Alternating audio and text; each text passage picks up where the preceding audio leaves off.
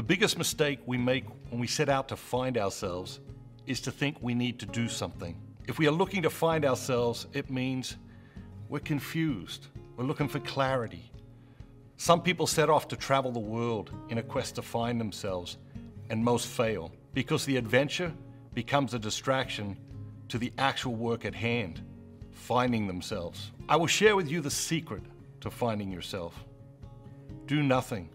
Find a quiet room, a comfy chair, and sit in silence. Do this every day for as long as you can spare.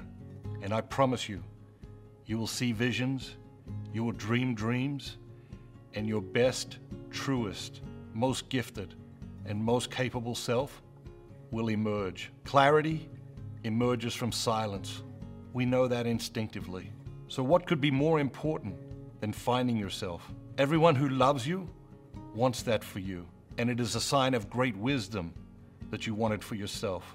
Give yourself the gift of silence each day, and your unique and wonderful self will emerge. It has no choice.